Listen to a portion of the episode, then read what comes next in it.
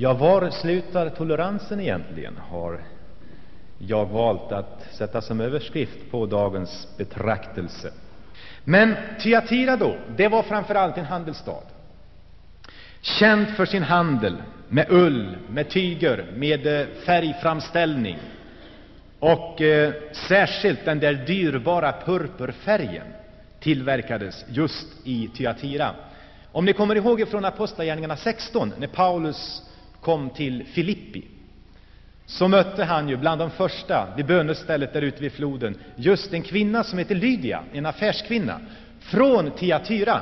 Och hon var en affärskvinna som sysslade med eh, purpurtyger, purpurkrämerska kallas hon ju i den gamla översättningen. Hon kom från Tiatyra och hade nu kanske för avsikt att öppna någon slags filial borta i Filippi också. Men nu kommer vi in på det intressanta. För att kunna bedriva handel och affärsverksamhet i Thyatira så måste man också tillhöra någon av de, utav de handelsgillen, eller skrån, eller handelssällskap, eller vad vi ska kalla det, som fanns där för att slå vakt om varje verksamhetsområde. Till exempel de, för de som arbetade med läder fanns ett särskilt handelsgille, för de som arbetade med ull ett annat, för brons, för de som eh, sysslade med den här färgframställningen, eller för de som var vävare och eh, krukmakare och så vidare. Men det var just de här förhållandena som kom att orsaka svåra problem för de kristna i Thyatira.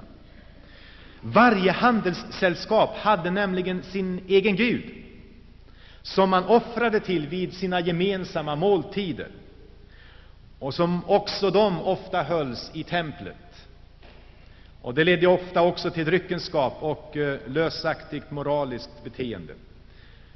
Och här hamnade då en kristen i ganska snabb konflikt, naturligtvis. Att tillhöra ett handelsgille, det var nödvändigt för att kunna bedriva affärsverksamhet i Thyatira. Men det innebar samtidigt att man blev delaktig i någon form av avgudatillbedjan. Och om man istället valde att stå utanför den här verksamheten och eh, menar sig vilja vara lojal emot Jesus Kristus, så ledde det ofta till ekonomisk misär och konkurs. Hur skulle en kristen ställa sig? Budskapet till Tyatira behandlar just det här problemet. Och det tror jag har många paralleller rakt in i vår tid. Den här lilla staden, med förmodligen en ganska liten och vi kanske skulle tycka obetydlig församling, riktar sig nu faktiskt det längsta utav de sju sändebreven i Uppenbarelseboken. Plinius, som var ståthållare i Betynien eh, på 100-talet efter Kristus och in på 200-talet, han nämner i ett, ett, av sina brev om Thyatira och han kallar den då en betydelselöst, ett betydelselöst samhälle. Man ringaktade Thyatira för dess obetydliga status. Men Kristus, han går inte förbi församlingen i Thyatira, även om det kanske var en väldigt liten församling på en obetydlig ort. Inga turister kom till Thyatira direkt. Faktum är att just den här församlingen alltså får det längsta brevet, liksom Kristus ville visa att han inte alls bryr sig om om församlingen är stor eller liten. Han är lika angelägen om den, oavsett dess storlek. Och så visar han särskilt stort intresse för församlingen i Thyatira och för de problem som råder där. Och breven i Uppenbarelsebokens första tre kapitel, ställda till de här sju församlingarna, gick ju runt till alla församlingarna. Och vad som hände i en församling var inte bara den enda, den församlingens angelägenhet, utan gällde alla församlingarna att antingen ta uppmuntran, tillrättavisning eller varning utav. Och problemet i Thyatira-församlingen var dessutom av sådan art att det var viktigt för alla församlingar att få veta hur Kristus såg på det här problemet. Det fanns nämligen en fara mitt i den här församlingen som höll på att fördärva församlingen. Och Kristi kärlek till församlingen visade sig i att han verkligen på ett mycket allvarligt sätt tar itu med det som var den stora faran, inte bara slätade över. Allt stod inte väl till med församlingen i Thyatira. Och kanske redan det sätt som Kristus nu introduceras på i det här brevet antyder någonting om brevets allvar. Lyssna! Så säger Guds son, han som har ögon som eldslågor och hans fötter liknar gyllene brons. Guds son är faktiskt en benämning som används om Jesus endast här, i hela Uppenbarelseboken. Och det markerar hans gudomliga auktoritet. Så redan i inledningen av det här budskapet så får vi veta att han som nu talar besitter gudomlig auktoritet och talar utifrån sin position i egenskap av Guds son, i egenskap av församlingens Herre. Och han har ögon som eldslågor, uttrycker ju en genomträngande, rannsakande blick som vet allt om förhållandet i församlingen och om förhållandet i de enskilda medlemmarnas liv. Men fötter av gyllene brons då? Ja, det är kanske svårt att riktigt förstå, men nog uttrycker det på något sätt makt och auktoritet också det. Tillsammans så ger den här bilden av Kristus eh, en betoning av honom som domare, som kommer för att utifrån sin helighet och renhet och auktoritet granska sin församling för att se om allt står rätt till. Och trots att här finns allvarliga problem, som vi snart ska se, så börjar dock Jesus med att framhålla de många positiva dragen som fanns i församlingen. Kristus liksom börjar med att gratulera församlingen, därför att han ser så mycket fint som finns där. Och det är ju ofta så med kritik som är effektiv, att den måste börja med det positiva.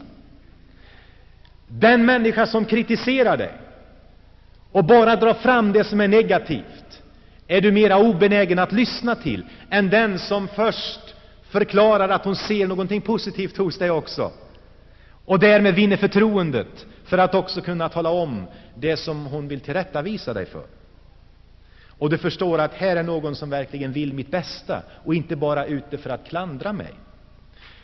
Församlingen i Thyatira får egentligen väldigt fina lovord av Jesus Kristus. Jag önskade att de lovorden också skulle kunna sägas om vår församling. Jag hoppas att de kan göras, att de kan göra det.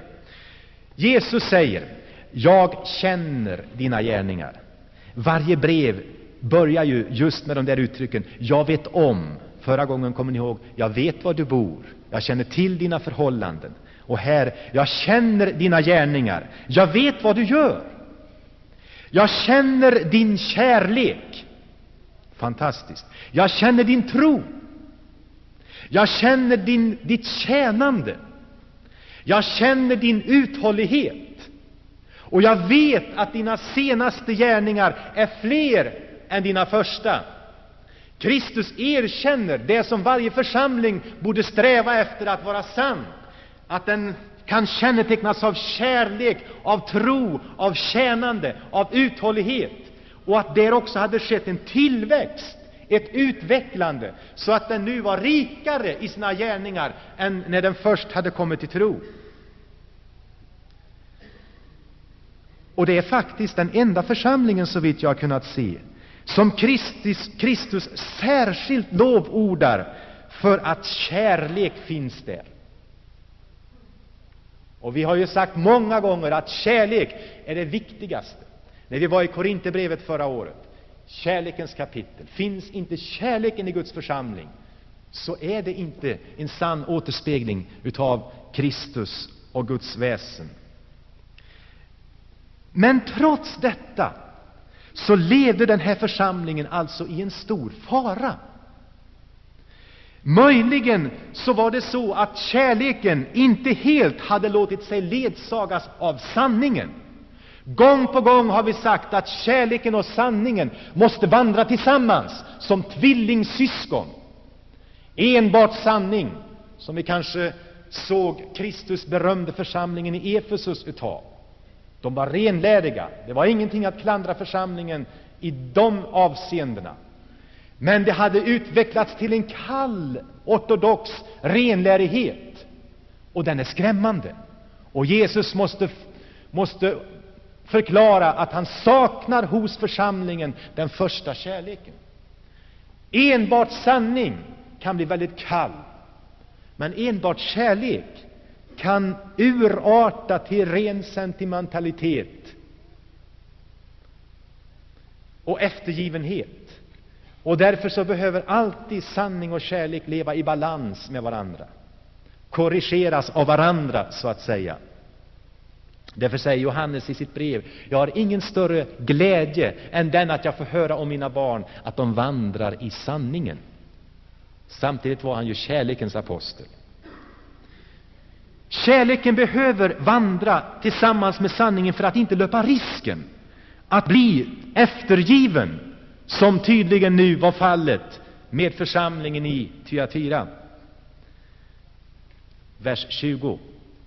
Men det har jag emot dig. Trots att det här positiva fanns, så måste nu Kristus också vända på bladet och säga, men det här har jag emot dig. Nämligen att du låter kvinnan Isabel hållas. Alltså en tolerans som hade gått för långt, enligt Jesus. Just därför att Kristus själv ju är sanningen och därför att han älskar församlingen, ja, så mycket, så måste han nu ta itu med det som var ett hot mot församlingens själva existens. Han kan inte tåla att det finns någonting oäkta och falskt i församlingen. Hotet mot församlingen i Thyatira kom i första hand inte utifrån, som vi har sett i de här tidigare församlingarna vi har studerat, som led av förföljelser och hårt socialt tryck utifrån. Nej, hotet mot församlingen i Thyatira kom inifrån församlingen. Och det kan vara nog så subtilt av Satan att föra den strategin. Det handlade främst om dess egna medlemmar, om kvinnan Isabel, som kallade sig själv för profet.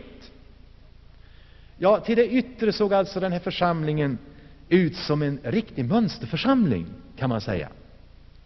Kärlek, trohet, tjänande, uthållighet. Vad mer kan man begära?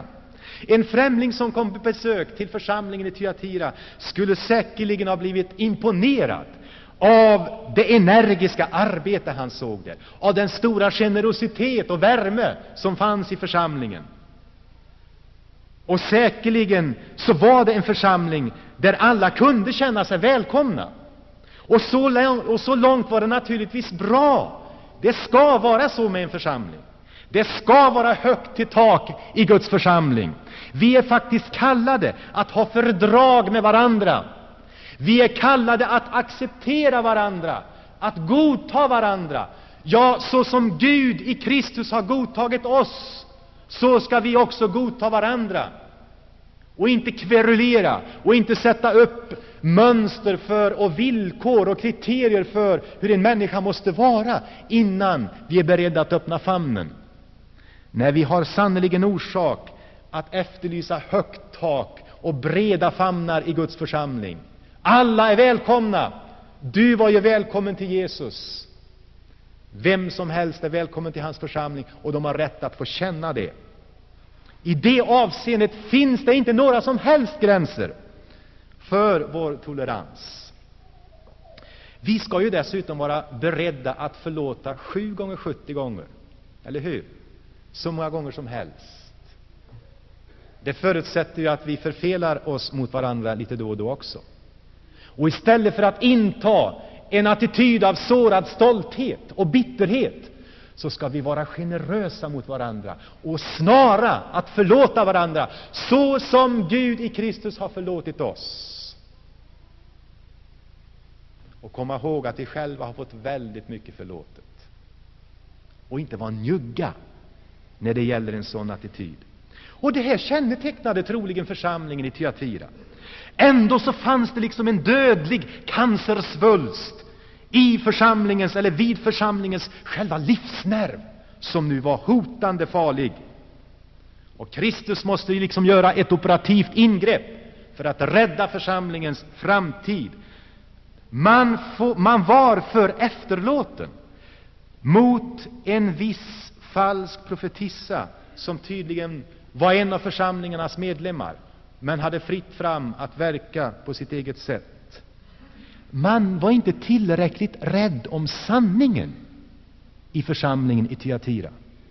Församlingen är ju kallad att vara sanningens stödjepelare och grundfäste. Var ska människor i Göteborg hitta sanningen? Jag talar inte om den vetenskapliga sanningen. Det kan vi gå till universitetet och studera. Men jag talar om den moraliska sanningen, om sanningen om existensen, om sanningen om Gud, sanningen om människan, sanningen om livets mening. Var ska människan finna den sanningen? I församlingen. Det är sanningens grundfäste, stödjepelare som lyfter upp dessa eviga sanningar och frimodigt förkunnar dem. Därför måste vi slå vakt om sanningen och vara rädda om densamma. Och en välfylld kyrka och en effektiv verksamhetsapparat är tydligen ingen garanti för att allt står väl till i en församling i det här avseendet. Till och med kyrkan kan bli en plats för bara underhållning un, istället för undervisning. En social klubb istället för en plats där vi utmanas till helgelse och dit människor kommer för de känner att där bor förvisso Gud. En helig plats, heliga sammankomster, heliga människor. Men vem var nu den här Isabel? Ja, benämningen som Jesus ger henne, namnet Isabel, det har hon troligen fått på grund av sin likhet med Gamla testamentets Isabel. Förra gången talade vi om Biliam. Och det är ju som Uppenbarelseboken att ska man förstå den något sånär, så måste man faktiskt känna till hela Bibeln. Och i det här fallet måste vi gå tillbaka till Första Konungaboken 16. Det var på konung Ahabs tid konung i det norra riket Israel, som Ahab tvärt emot Guds uppenbarade vilja tog till hustru åt sig själv Isabel, dottern till Etbal, sidoniernas konung. Han var avgudapräst till Bal dessutom, och Isabel hade fostrats i den religionen. Detta var Ahabs första stora misstag. Så snart Isabel kom till hovet i Israel började hon påverka sin man och menade att också hennes religioner, ja, religion, tillbedjan av framför allt Bal och Astarte, fruktbarhetsgudarna, också skulle tillåtas i Israel. Och det var på hennes inrådan som Ahab lät bygga Bals tempel i Samaria. Och så står kommentaren över Ahabs liv följande att han gjorde vad ont var i Herrens ögon, mer än någon annan som hade varit före honom. Och det var just kvinnan Isabel som hade äggat honom till allt detta, säger Bibeln. Därför var inte Ahab utan ansvar förstås. Men det var också därför som Guds varningsklocka började ringa i landet och torkan kom under profeten Elia tid. Isabel föraktade Herrens profeter, försökte utrota dem och stod ju även efter profeten Elias liv, som ni vet. Men vid hennes bord åt tydligen dagligen 850 falska profeter, profeter till Bal, profeter till Aseran. Och på det här sättet kom avgudatillbedjan allt starkare in i Israel för att aldrig riktigt kunna släppa sitt fäste under dess hela historia fram till fångenskapstiden. Och det var rysliga saker som förekom i Balstemplen vid avgudafesterna. Styggelser för Herrens ögon, som det står. Det var också Isabel som ordnade mordet på bonden Nabot. Denne oskyldige, gudfruktige bonde som inte ville sälja sin vingård till konung Ahab, som så egoistiskt krävde att få den. Och när Isabel kommer hem och ser hur hennes make, konungen, ligger och tjurar på sin säng med huvudet mot väggen, så frågar hon naturligtvis hur står det till med det egentligen? Och nästan som en tjurigt litet barn så säger han ju att jag kan inte få köpa bonden Nabots vingård. Och det är då som Isabel tar saken i egna händer och ordnar en mordkomplott och undanröjer bonden Nabot. Och så ligger fältet öppet. Men Guds stränga dom träffade ju så småningom både Ahab och Isabel. Och Det är det här, tror jag, som nu ska överföras som en parallell till förhållandet i församlingen i Tyatira. Kvinnan som Jesus kallar just Isabel har genom sin självutvalda profettjänst lyckats förleda många bort ifrån den sanna troheten till Kristus. Det var det som var hennes främsta kännetecken. Hon var en förförerska i andlig bemärkelse. Det står i vers 20, hon kallar sig profet och hon lär och förleder mina tjänare att bedriva otukt och äta offerkött. Visst fanns det profetissor i Nya testamentet. Det är inte det att hon var kvinna som det är något fel på i det här avseendet alls. Men det var det att hon agerade på eget initiativ och menade sig vara en profet och krävde att andra skulle lyssna till henne. Gud hade inte kallat henne. Hon hade kallat sig själv. Gud talade inte genom henne. Hon talade från sitt eget hjärta, precis som Gamla testamentets falska profeter. Vet du vad det står om dem? Så säger Herren Sebaot. Hör inte på de profeternas ord som profeterar för er, ty de bedrar er. Sina egna hjärtans syner talar de, inte vad som kommer från Herrens mun. Och så står det vidare, det är Jeremia som i sitt 23 kapitel talar om det här. Jag sände inte dessa profeter, säger Herren, utan själva sprang de åstad. Jag talade inte till dem, utan själva profeterade de. Och så kommer ett viktigt kriterium för hur vi ska förstå om det är en sann eller falsk profet. Vers 23 här, 22. Om de verkligen hade tillträde till mitt råd, så borde de förkunna mina ord för mitt folk och förmå dem att vända om från sin onda väg.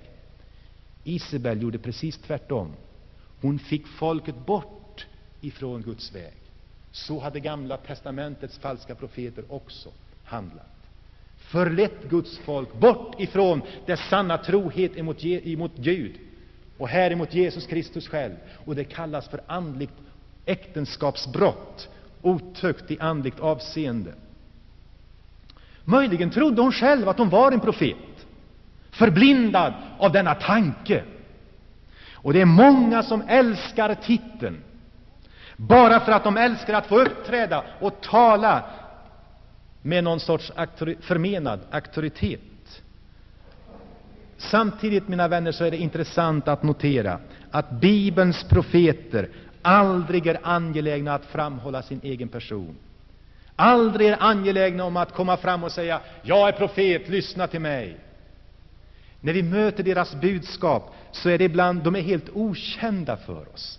Det är bara det att Herrens ord kommer till dem och deras egen person får träda i bakgrunden inför det budskap som de ofta med stor smärta och vånda kände Guds nöd att frambära. Och det är lite skillnad mot dagens s.k. profeter som så ofta annonserar sig själva med stora rubriker och fotografier. Vad var det nu som Isabel lärde? Ja, troligen hade hennes verksamhet i Tyatiras handelsgillen hade hennes verksamhet med Tyatiras handelsgillen att göra. Och I så fall så gick troligen hennes budskap ut på att det inte gjorde så mycket om de kristna affärsmännen deltog i de här gillefesterna, där det ingick offerriter, dryckeslag och sexuell omoral. Måltiderna började till exempel och avslutades med att man höjde en vinbägare och utgöt ett drickoffer till den Gud man var samlade till och inför. Och detta var faktiskt en form av en hednisk bordsbön, skulle man kunna säga. Och något sånt var egentligen helt omöjligt för en kristen att deltaga i. Men för en kristen affärsman eller näringsidkare i Tyatira stod valet mellan att delta i dessa riter och lyckas med sina affärer eller Å andra sidan att ta avstånd ifrån det här och snart hamna i ekonomisk utarmning och kanske konkurs. Och därför var det svårt.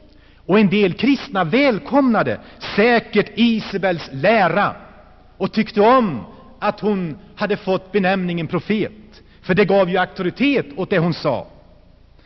Och de tyckte om detta eftersom det tillät dem att fortfarande kalla sig kristna, men samtidigt kunna försäkra sig om fortsatt ekonomisk vinning genom sina engagemang i dessa handelsgillen.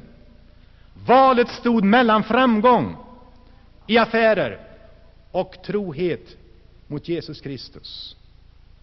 Och kanske man ursäktade sig med frasen ”man måste ju leva också”. Men vet du vad kyrkofadern Tertullianus sa på 200-talet när han upprört svarar på den formen av ursäkt? Måste du leva? Vem har sagt det liksom? Det finns inget måste när det gäller tron. Isabels förkunnelse utmanade toleransens gränser. Församlingen hade tyvärr inte reagerat utan låtit henne hållas. Men nu reagerar Jesus själv mycket kraftigt. Han kan tala desto strängare mot Isabel, eftersom han redan, som vi nu ser i vers 21, redan har givit henne tid att vända om, redan bevisat henne nåd. Det står ”jag gav henne tid att vända om”. Men hon ville inte. Innerst inne måste hon ha varit medveten om att hon gick sin egen väg i olydnad mot Herren Jesus Kristus själv. Och från Jesus sida stod dörren lika som hela tiden öppen, öppen för henne att bekänna sin synd och vända om ifrån den. Men hennes stolthet tillät inte henne detta. Hon ville inte vända om ifrån sin otukt i andligt avseende. Hon ville leva kvar i sin andliga otrohet. Hon ville bli erkänd som en profet av sina anhängare. Och nu fanns tydligen inga andra medel att hindra henne i denna verksamhet än att lägga henne ner på sjukbädden och på det sättet göra henne overksam. Och att även de andra, så var hennes ivriga efterföljare, skulle drabbas av ett hårt eh, Herrens stränga tuktan. Och om de inte vände om från hennes gärningar, vill säga, så här räcker fortfarande liksom Jesus ut handen och hotar med den tuktan som måste komma över församlingen, eller de som följer Isabels exempel. Men, säger han, inte om ni vänder om förstås. Och genom det här brevet så vädjar han liksom till dem ännu, ännu en tid. Här slutar alltså Jesu egen tolerans. Sånt här får inte förekomma. Det går alltså inte att kompromissa med kristen moral och därmed med troheten till Kristus för att göra vissa ekonomiska vinningar. Och därmed så är vi rakt inne i det moderna Göteborg och din och min livssituation och din och min vardag. Det finns gott om svarta pengar i rörelse. Det finns säkert fördelaktiga bud som erbjuds dig, bara du kan fixa lite pengar under bordet. Vi behöver inte vara affärsmän för att frestelserna ska komma i vår väg. Vi behöver bara vara vanliga vardagsmänniskor. Och plötsligt så står vi inför denna, dessa smutsiga situationer. Satan vet hur han ska tysta och kväva vårt vittnesbörd. Kristus ger en nådatid. Han vill att du ska vända om. Annars måste han komma med sin stränga tuktan och statuera varnande exempel. Men han anser att det här är en mycket allvarlig sak, om du lever på det här sättet. Och vi måste komma ihåg att när vi tillhör Kristus, så är det han som har rätten till våra liv. Och vi är kallade att leva öppet och ärligt inför honom och inför människor och inför samhällets myndigheter. Kristus nit älskar för sin församling och vill att den ska bevaras ren. Han vill att alla församlingarna ska förstå, som det nu står i vers 23, att han är den som rannsakar njurar och hjärtan. Vad betyder det?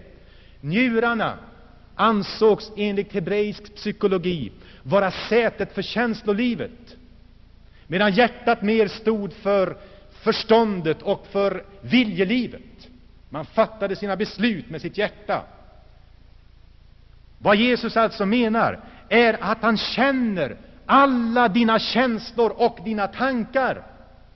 Allt är som en uppslagen bok för honom. Och det är för honom som vi ska avlägga räkenskap. Vi kan inte hålla något hemligt längre. Allt ska en gång bli uppenbart. Allt hemlighetsmakeri, ja, det som har viskats i kammaren, ska liksom ropas ut på taken. Vi ska nödgas inse att han visste allt. Och det enda kloka vi har att göra är ju att kapitulera för honom nu ta emot honom som frälsare och erkänna att han har rätten till våra liv. Det faktum att han vet allt om oss som kristna borde egentligen få oss att känna en oändlig trygghet den här kunskapen om Gud såsom allvetande är inte avsedd att förskräcka oss. Den är avsedd att, att få oss att förundra oss över hans nåd. Tänk att han vet allt om mig, och ändå är jag accepterad av honom genom Jesu Kristi blod. Och ingen fördömelse finns över mitt liv. Ja, i vad jag sitter eller uppstår så vet du det, säger David i 139 salmen. Du förstår mina tankar fjärran ifrån. Med alla mina vägar är du väl förtrogen. Förrän ett ord är på min tunga, se så känner du det till fullo, o Herre. Ja, en sån kunskap är mig alltför underbar, den är mig för hög, jag kan inte förstå den, säger David. Endast den som vet allt om oss har också förutsättningarna att avkunna en rättvis dom. Många bekymrar sig för hur ska Gud döma världen egentligen? Och de som aldrig har hört, hur ska han kunna döma? Och jag brukar säga, det enda jag vet, det är att han ska döma rättvist. Så när hans dom är avkunnad, varenda människa ska nödgas säga, en rättvis dom har träffat mig. Rättvisa har skipats inför Kristi domstol. Jag har ingenting att invända. Alla rättvisekrav är fullständigt tillgodosedda. Och nu, den människa måste ju vara väldigt salig som kan möta Jesu genomträngande blick utan att själv behöva slå ner sin egen blick i blygsel. Och det går faktiskt att ha frid med Gud, min vän. Det går faktiskt att leva i ett sådant förhållande till Gud, då vi liksom kan sola oss i hans, i hans leende och känna att vi är accepterade av honom som bristfälliga människor i den här världen, men ändå på grund av Jesu Kristi försoning, jag är hans. Och han gläder sig över mig, och hans välbehag vilar över mig. Det är endast genom Kristus som vi kan möta hans ransakande blick. Men Gud vare lov, det går det går om du känner Jesus. För det är han som har gjort oss rena i så fall. Han själv. Isabel hade för, förlett många till otrohet mot Kristus.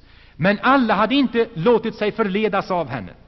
Och till dem riktar han sig nu i avslutningen av det här brevet. Vers 24. Men till er andra i Tyatira, alla som inte har denna lära, alltså Isabels lära, och inte känner Satans djupheter. Vad är nu detta? Satans djupheter. Isabels hop berömde sig tydligen över att de sysslade med djupheter, de minsann. Evangeliets enkla sanningar var tydligen inte tillräckligt. Kanske ser vi här en begynnande gnosticism, som det kallas. En filosofi som började förekomma redan på den här tiden, där man menade att det fanns en andlig elit som hade tillgång till särskild hemlig kunskap om Gud. Och att endast den eliten kunde förmedla de andliga djupheterna vidare till vanliga dödliga människor.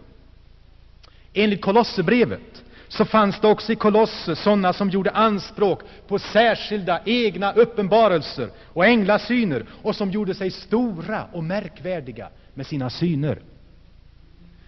Och nu måste jag säga någonting, att jag personligen tycker liknande tendenser på ett skrämmande sätt är på gång i den svenska kristenheten.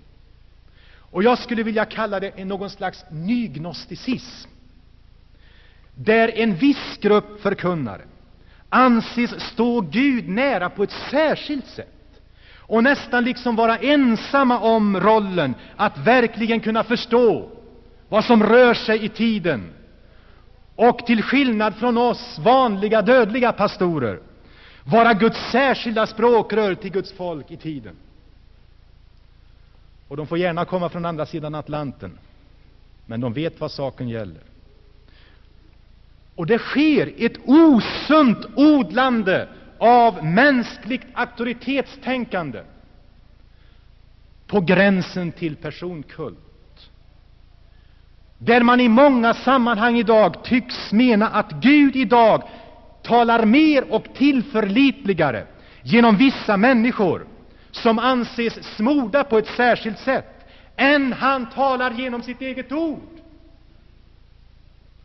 Och jag tycker mig se en överflyttning ifrån av den gudomliga auktoriteten, alltså en överflyttning, en förskjutning från Guds eget ord till mänskliga förkunnare. Och det har alltid legat i den mänskliga naturens svaghet att dras med av sådana tendenser i tiden. Men det är ingenting annat än otrohet emot Jesus Kristus själv, församlingens enda Herre. Och det är livsfarligt, mina vänner, när vi börjar lyssna mera på människor, hur mycket profeter de än kallar sig eller menar sig vara, än vi lyssnar på Guds eget ord. Jag mötte en ung man i Bangladesh, för att nu inte ta svenska exempel. Han ansåg sig vara en apostel, förstår du. Han hade nått fram till den verkliga kunskapen, han. Och vad Paulus hade skrivit i Nya testamentet, ja, det var barnmat, sa han. Han hade kommit mycket längre, och det lät han också sina lyssnare förstå. Och de satt där beundrande. Vet du vad Kristus kallar sådana slags djupheter? Satans djupheter. Bibeln har en enda uppmaning. Predika ordet. Träd upp i tid och otid. Vederlägg, tillrättavisa, vädja tålmodigt med ständig undervisning i de heliga skrifterna. Men sen står det också i Andra Timoteus 4. Det kommer en tid då människor inte längre vill lyssna till den sunda läran, utan skaffar sig den ene läraren efter den andra, därför att det kliar dem att få höra sånt som de önskar. Det är därför jag inte vågar släppa Bibeln. En del tycker säkert jag är tråkig, som är så slaviskt bunden till bibelordet. Men jag är inte ute efter att alla ska hålla med mig. Och jag menar heller inte att jag har hela sanningen och når fram till den i mina försök att tolka ordet. Men jag önskar ändå, och innerligt, att åtminstone omdömet skulle kunna fällas om mig att jag försöker vara trogen skrifterna och inte hoppa utanför och komma med egna idéer för att skapa någon slags sensation. Endast när jag är trogen till Guds ord är jag en, Jesu, är jag en Jesu Kristi tjänare. En förkunnares uppgift är inte att försöka skapa någon slags sensation och dra uppmärksamheten till sig själv. En kristen förkunnares uppgift är inte att försöka formulera nya och uppseendeväckande så kallade sanningar. Vår uppgift är att troget förvalta sanningens ord det som en gång för alla har överlåtits åt det heliga. Räcker det inte, mina vänner? Håll fast vid det ni har, säger nu Jesus i vers 25. Håll fast vid det ni har. Han uppmanar dem inte att följa med i de nya trenderna, Sådana kommer, sådana går. Tror vi inte på den inneboende kraften i Guds ord längre? Tror vi inte på det enkla evangeliets kraft att frälsa människor och på ordets kraft att bygga upp människor och göra dem till Guds människor, fullt färdiga till allt gott verk? Det är åtminstone vad Guds eget ord utlovar sig kunna göra. Det är inte alls skadligt med en stor nypa misstänksamhet och försiktighet inför allt nytt som presenteras på den kristna scenen idag.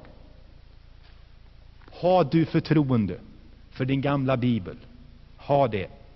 Det kommer du väldigt långt med. Guds vilja med oss är ju att vi tillsammans ska växa till i nåden och bli fullvuxna in till Kristi fullhet, så att vi inte längre som barn låter oss drivas omkring av alla lärovindar och inte vara lekbollar för människor, står det i Efesierbrevet 4. Det finns nämligen inga genvägar till andlig mognad. Sånt tar faktiskt tid. Men vi lever i en tid då vi lärt oss att otåligt förvänta oss att allt ska ske bara man trycker på lite knappar här och där. Och så tror vi att vi också kan, också kan manipulera Gud med särskilda formler och riter och uttryck och böner. Så ska Gud också tvingas handla precis efter vårt önsketänkande. Varför kan vi inte tro att tillväxt och mognad sker om det också tar sin tid och om det också inte sker med så väldigt stora åthävor och högljudda manifestationer. Ja, det kanske låter motsägelsefullt, för jag är ganska högljudd här idag. Men jag är engagerad i detta budskap. Jag tror att en andlig tillväxt sker i Guds församling. Men den visar sig inte i plötsliga explosioner nödvändigtvis. Det finns stunder då Gud möter oss på särskilt sätt, som vi är tacksamma för.